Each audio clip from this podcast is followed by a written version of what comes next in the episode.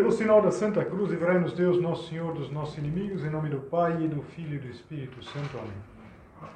Meu Senhor e meu Deus, creio firmemente que estás aqui, que me vês, que me ouves. Adoro-te com profunda reverência. Peço-te perdão dos meus pecados e graça para fazer com fruto este tempo de oração. Minha Mãe Imaculada, São José, meu Pai e Senhor, meu anjo da guarda, intercedei por mim.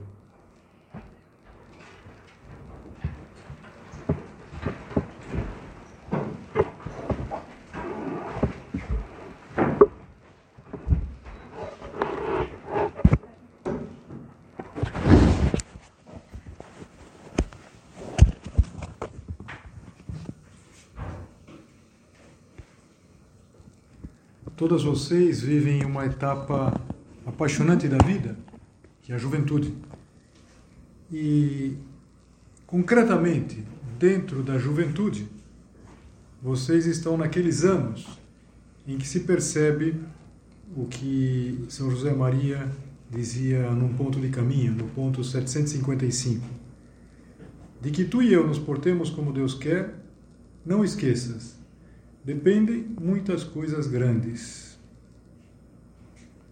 Você repara que a tua vida cada vez mais está nas tuas mãos, que você tem um protagonismo.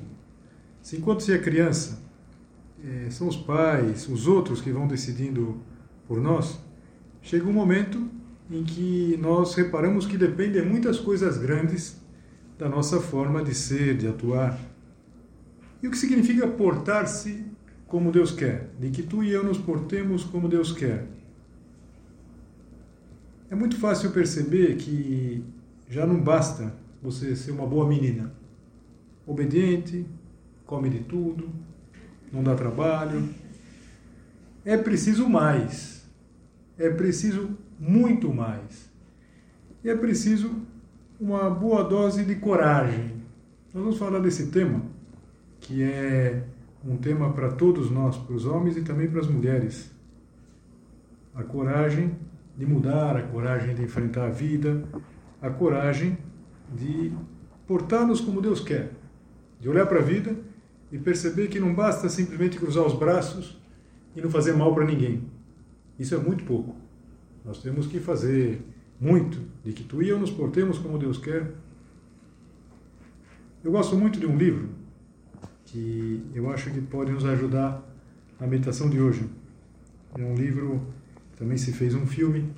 Confesso que o filme eu não assisti. Não sei se é bom. O filme eu não, não sei avaliar. O livro, muito. É um livro de um italiano chamado Dino Buzzati e está traduzido em português e se chama O Deserto dos Tártaros. Talvez alguns de vocês já tenham lido. Esse livro foi escrito na década de 40 do século passado, mas ele é ambientado num tempo indeterminado e num local indeterminado. E é interessante porque é a história de alguém que começa a viver a vida adulta. Alguém mais velho que vocês, claro, mas que percebe que é preciso ter coragem, que é necessária uma boa dose de coragem para viver a vida. Quando eu falo de coragem, não é para enfrentar perigos imaginários, porque, em geral, isso é, é mais se dá na nossa imaginação que na realidade. E tudo, o livro inteiro, gira em torno de uma fortaleza, um quartel, chama Fortaleza Bastiani, onde o personagem principal é um tenente, um jovem tenente. Os tenentes, eh, normalmente na, entre os oficiais, são é o início da carreira dos oficiais. Esse tenente que Giovanni chama Giovanni Drogo, ele é destinado para essa fortaleza. O primeiro destino militar dele. E esse quartel, ele tem como limite norte um deserto imenso. Um deserto além do qual está o desconhecido. Ninguém sabe o que tem para lá. E quando ele está chegando, ele vai chegando naquele naquele destino, naquele quartel, ele encontra um capitão. E esse capitão, que chama Capitão Ortiz, diz para ele que aquela fortaleza é inútil, é decrépita, ou seja, uma coisa que já está caindo aos pedaços. Por quê? Porque ela está colocada lá, antes do deserto, para defender de um improvável ataque que viria do norte, os tártaros. Os tártaros, a gente sempre pensa no tártaro do dente, mas o tártaro aqui é o tártaro é um povo, é um grupo étnico que um grupo relativamente numeroso até hoje e que se concentra os principais países são a Rússia, a Ucrânia e a Turquia também. Mas esse improvável ataque que viria, e essa fortaleza estaria para isso. E logo que o Giovanni Drogo chega, ele pede para ir embora. Ele pede para ir embora o mais rápido possível. E tem um major que o tranquiliza e faz uma proposta para ele, simples, diz assim, faz o seguinte, espera quatro meses. Se daqui a quatro meses você não quiser mesmo, você pode ir embora. E só queria que você esperasse quatro meses. Dá um tempo. E o que acontece é que, passados esses quatro meses, ele decide permanecer. Uma coisa um pouco estranha. No fundo, uma espécie de esperança de que ia acontecer alguma coisa, uma glória futura, um instinto heróico lá, defendendo o ataque dos tártaros. Alguma coisa que viria do deserto e que, afinal de contas, e aqui acho que já você vai perceber como isso encaixa no momento que você vive, é, não tem problema esperar, e esperar mais um pouco, porque ele era ainda muito jovem e ele tinha toda a vida pela frente. Então, não é que aquele lugar fosse uma das sete maravilhas do, do mundo, mas ele, ele vai ficar lá. De repente, acontece alguma coisa, de repente vale a pena. E assim vai passando o tempo, passam os meses, passam os anos, e na medida que a gente vai lendo o livro, que é um livro não é tão extenso, a gente percebe que alguma coisa prende as pessoas naquele local absurdo. Tanto que o Giovanni Drogo não fica só os quatro meses, e ele fica anos. Mas chega um momento em que ele pede uma licença e ele volta para a cidade. E ele não consegue se adaptar na cidade. Uma coisa estranha, é uma espécie de barreira entre ele e a vida de antes. Entre ele e os amigos, os costumes, as rotinas. E ele quer voltar para Fortaleza, ainda que a Fortaleza seja um absurdo. E o livro continua, e eu paro aqui, evidentemente, porque eu não quero estragar o livro, quero recomendar a leitura. Mas o interessante é que o livro é uma reflexão sobre a mediocridade. A mediocridade na vida desse personagem principal mas também uma série de personagens secundários, onde a mediocridade aparece sob muitos disfarces. Formalismo, então, formalismo tremendo, ou seja, uma, uma fortaleza que não serve para nada, umas interpretações do regulamento. E claro que esse livro não se pode ler de uma maneira acrítica, gente precisa ter um pouco de sentido crítico já diria o seguinte: se você está passando é, por uma, uma bad, não leia esse livro, não vai ajudar mesmo. Mas, é, até porque esse autor, ele é pessimista. Ele, no fundo, quer dizer que a existência de cada pessoa, ela transcorre de uma maneira bizarra, com umas coincidências absurdas. E mas algumas coisas que aparecem no livro fazem a gente pensar. Por quê? Porque às vezes, isso não é portar-se como Deus quer. A gente pode passar toda uma vida agarrado à expectativa de um evento extraordinário que então sim vai acontecer e dá sentido à nossa vida. Enquanto isso, o que acontece? O tempo vai passando. O tempo vai passando de uma maneira inevitável. Um tempo que, para alguém que é jovem, parece sempre infinito. Para você, o tempo parece infinito. É natural que seja assim. O que prende as pessoas àquela fortaleza, não a nossa fortaleza, a fortaleza é outra coisa, uma maravilha, na verdade. Aquela fortaleza, aquela fortaleza, a fortaleza Bastiani, é pensar mais para frente, depois. Então, mais para frente, eu vou ser coerente com os meus valores. Depois eu mudo. Agora é hora de crescer, agora, agora depois eu assumo um compromisso. Afinal de contas, eu sou uma pessoa muito jovem. Não é ainda o momento de levar a vida tão a sério. Então, o que vai acontecendo? Vai acontecendo que a gente pode ser encantado pela mediocridade. Pode parecer absurdo, afinal de contas, que a gente só de ouvir a palavra mediocridade a gente reage. Eu quero ser tudo menos medíocre. Mas é preciso uma boa dose de coragem para enfrentar essa mediocridade.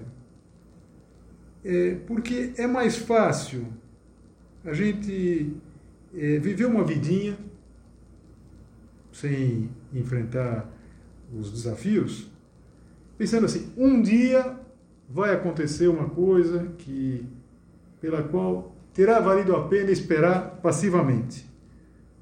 Só que o tempo passa. O tempo passa e a gente às vezes é, não percebe.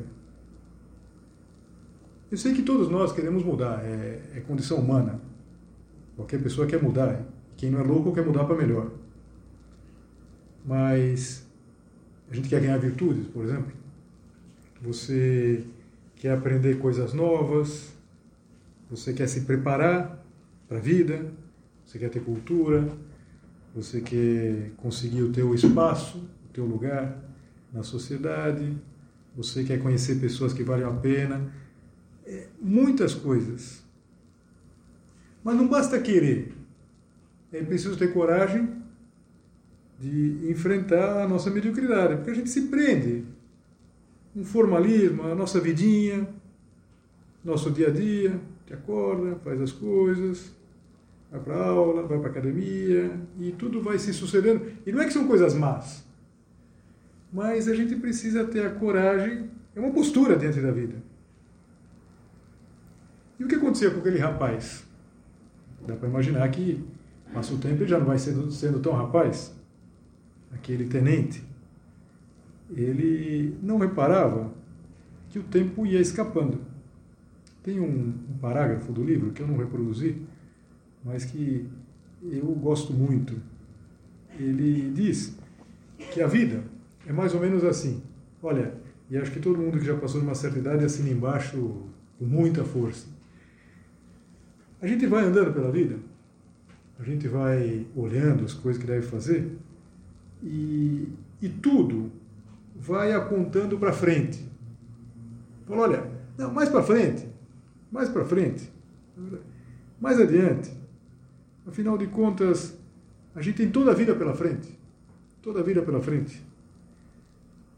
Só que chega um momento, e o pior é que ninguém avisa, que a gente percebe que fechou um portão atrás. Fechou um portão atrás e e de repente o que acontece? O que é esse portão? Não, a vida ficou para trás. E a estrada? A estrada vai terminar. Você pensou que a tua vida só ia começar quando? Tua vida já começou lá atrás. Tua vida já ficou para trás.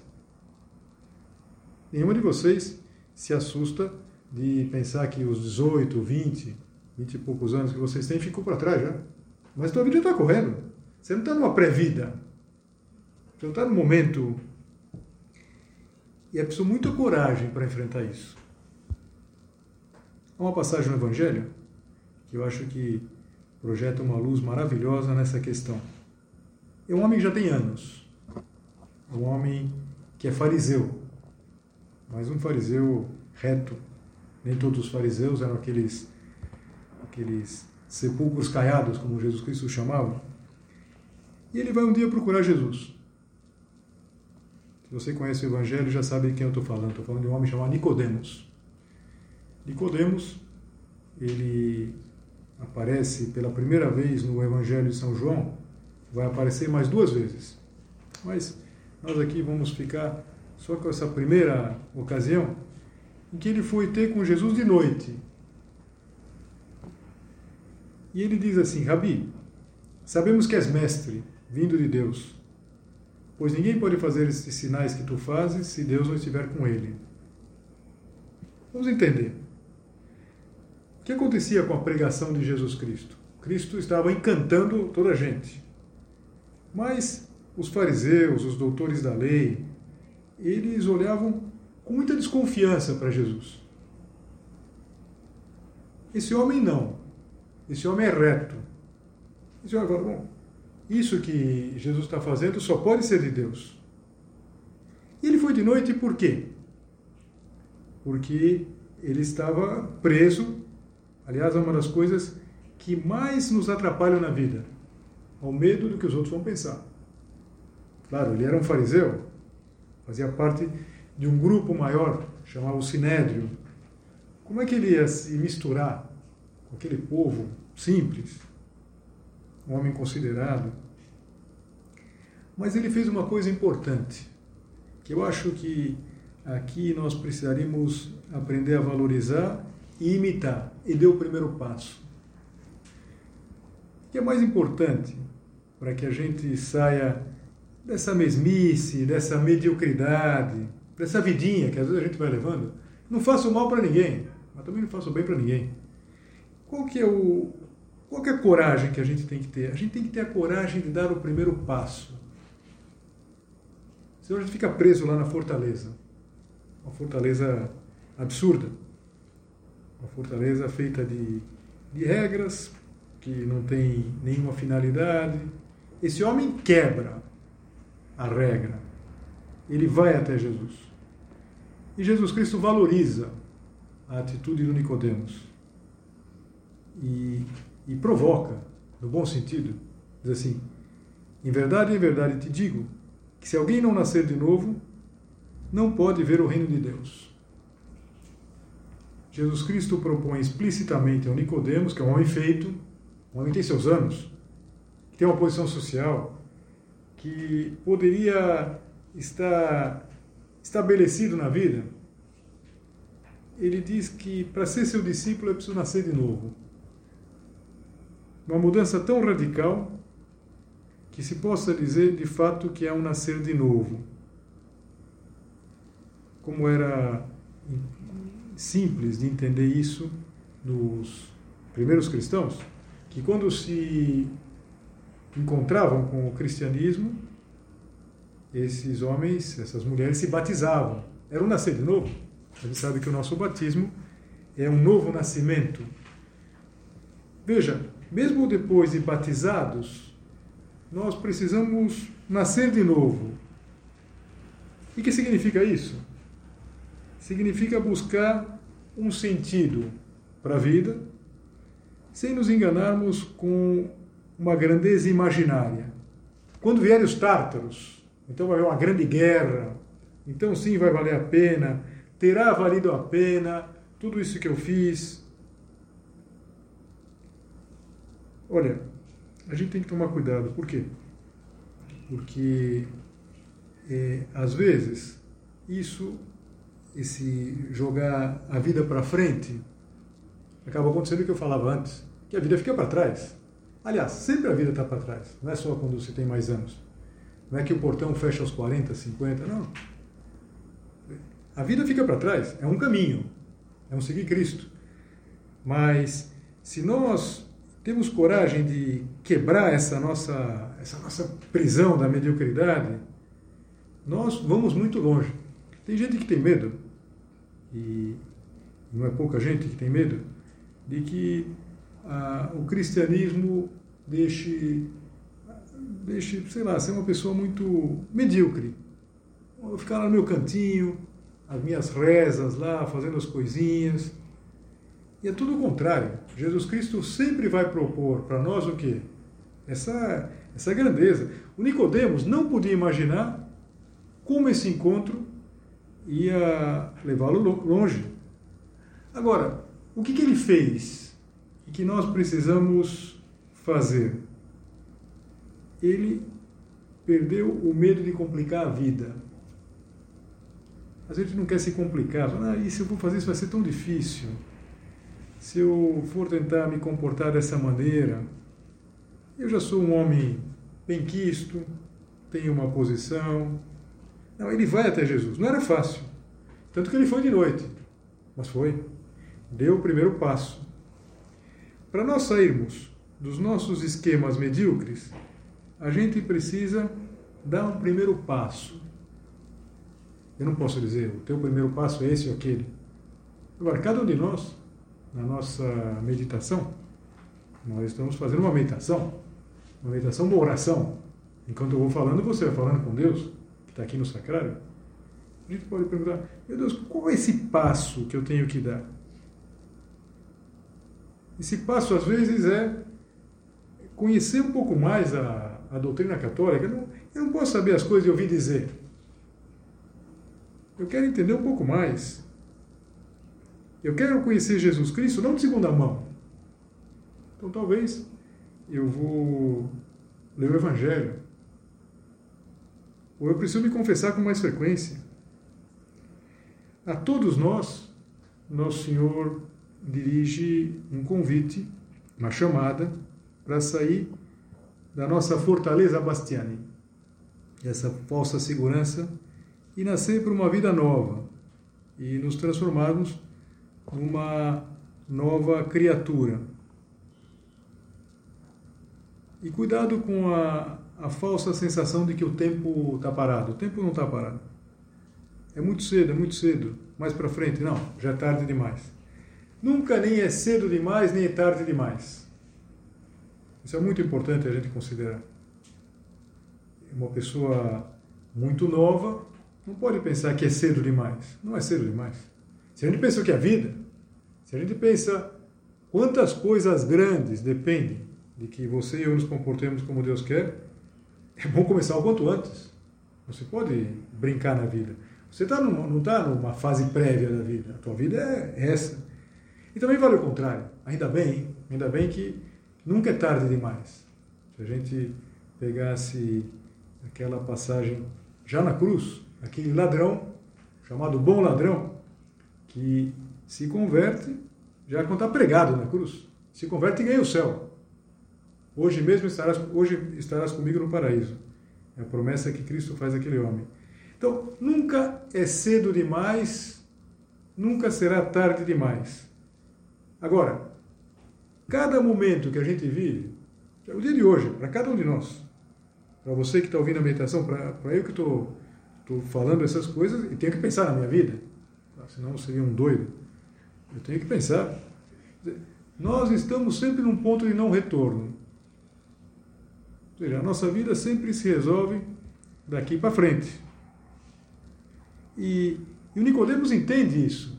Tanto que quando Jesus Cristo fala é, nascer de novo, o Nicodemos fala: como pode um homem nascer sendo velho? Será que ele pode voltar ao ventre da mãe e voltar a nascer?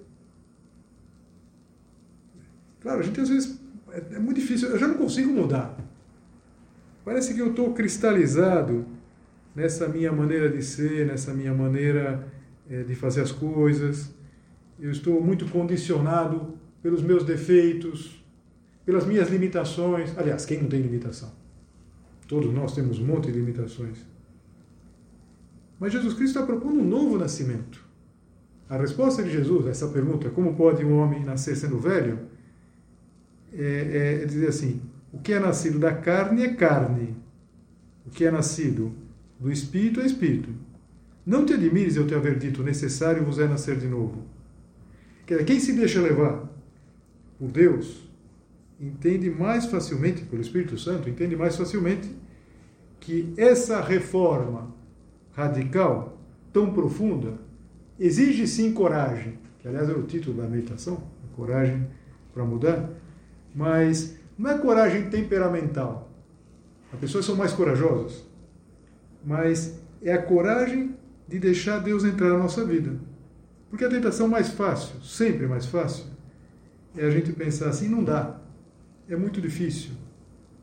Se eu não tivesse essas circunstâncias, é, se eu não tivesse essa minha maneira de ser, é, é, é que é a regra, é o, é o esquema, está todo mundo no esquema.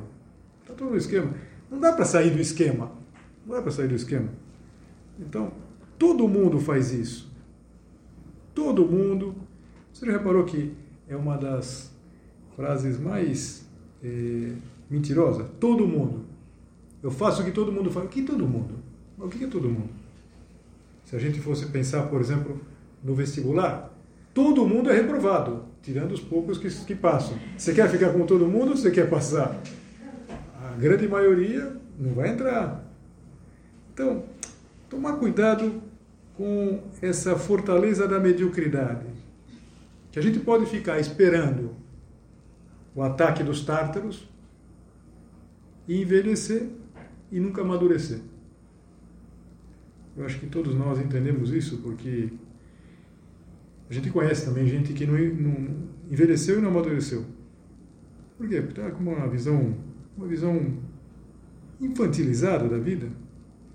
Veja, é natural que você é, seja alegre, que você tenha uma visão é, descolada das coisas. É natural, pela tua idade. Aliás, todo mundo deveria ter. Todos nós temos que saber ver as coisas com otimismo, com alegria. Mas isso não significa que a gente não perceba que a vida é séria. A vida é só essa que a gente tem. A vida é só essa. De que tu e eu nos comportemos como Deus quer. Lembra o ponto de partida, né? Depende de muitas coisas grandes. Depende muito. E veja, é, não dá para nós esperarmos que tudo apareça. Não, faça isso, faça aquilo. Existe. Existe. Pensa, por exemplo, a situação que algumas de vocês chegaram ou estão chegando e quando a gente se forma, termina lá o, o, o curso superior. Então a gente, enquanto está na faculdade, é o futuro do país. E quando se forma, se transforma num problema social, porque é um desempregado. É, e, e, e, por quê? Claro, porque quando a gente está no primeiro semestre, o que, que a gente tem que fazer? Tem que fazer o segundo semestre. E quando faz o segundo semestre, o terceiro e a cadeira seguinte, a gente vai fazendo, faz as, faz as coisas. Só que chega uma, uma hora que tem que se decidir. Tem que se decidir. E, e termina o curso, tem que.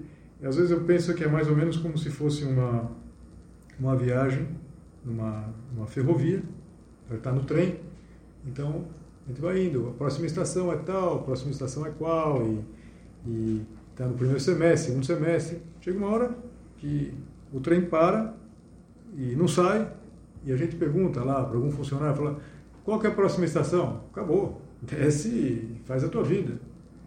Pois bem, nós já estamos nessa, nesse momento. E a coragem que a gente precisa ter é de descer e começar a viver a vida. Não esperar que aconteça alguma coisa, porque senão as coisas não acontecem. Ele sempre vai ficar esperando uma coisa que está lá para frente, mais adiante. Será que isso é alguma coisa para nós nos preocuparmos? Eu diria, é para nós nos ocuparmos em todos os momentos da vida. Será que eu estou me portando como Deus quer? O que Deus espera de você agora? O que Deus espera de você agora é, no pré-vestibular, na, na faculdade, no começo, no meio, nos últimos anos da faculdade? Dependem coisas grandes. Quanta coisa grande. É interessante que quando a gente olha para a vida de Nossa Senhora, a gente repara que Nossa Senhora, desde o início, ela percebeu a, a grandeza do que Deus esperava dela. Se você conhece um pouquinho o Evangelho, senão aí fica um conselho para fazer uma, uma leitura do início do Evangelho de São Lucas, quando Nossa Senhora acaba de saber que ela vai ser a mãe de Deus, ela sabe também que a prima Isabel ela vai ter um filho. e já é uma mulher de muita idade. Então ela corre até as montanhas onde morava Isabel, e Isabel acolhe ela com aquelas palavras bonitas: Bendita és tu entre as mulheres, bendito é o fruto do teu ventre. Ave Maria. É, vem daí. E, e Nossa Senhora responde com uma oração muito bonita, que eu evidentemente não vou repetir aqui, mas que se chama Magnificat em latim. É o hino de Nossa Senhora que manifesta que o poderoso fez grandes coisas na vida dela. Olhando para a pequenez, ela se vê pequena diante de Deus, mas Deus fez nela grandes coisas. Então vamos pensar nisso. Deus quer fazer também em você, na tua vida, grandes coisas. Depende de muitas coisas grandes. Agora, partiu. Bora lá, não podemos ficar parados. A gente não pode esperar que vai acontecer alguma coisa. É preciso ter a coragem de sair da nossa mediocridade em cada momento da vida.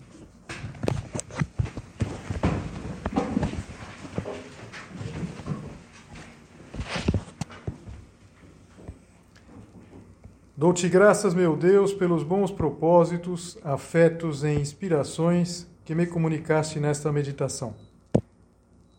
Peço-te ajuda para os pôr em prática. Minha Mãe Imaculada, São José, meu Pai e Senhor, meu anjo da guarda, intercedei por mim.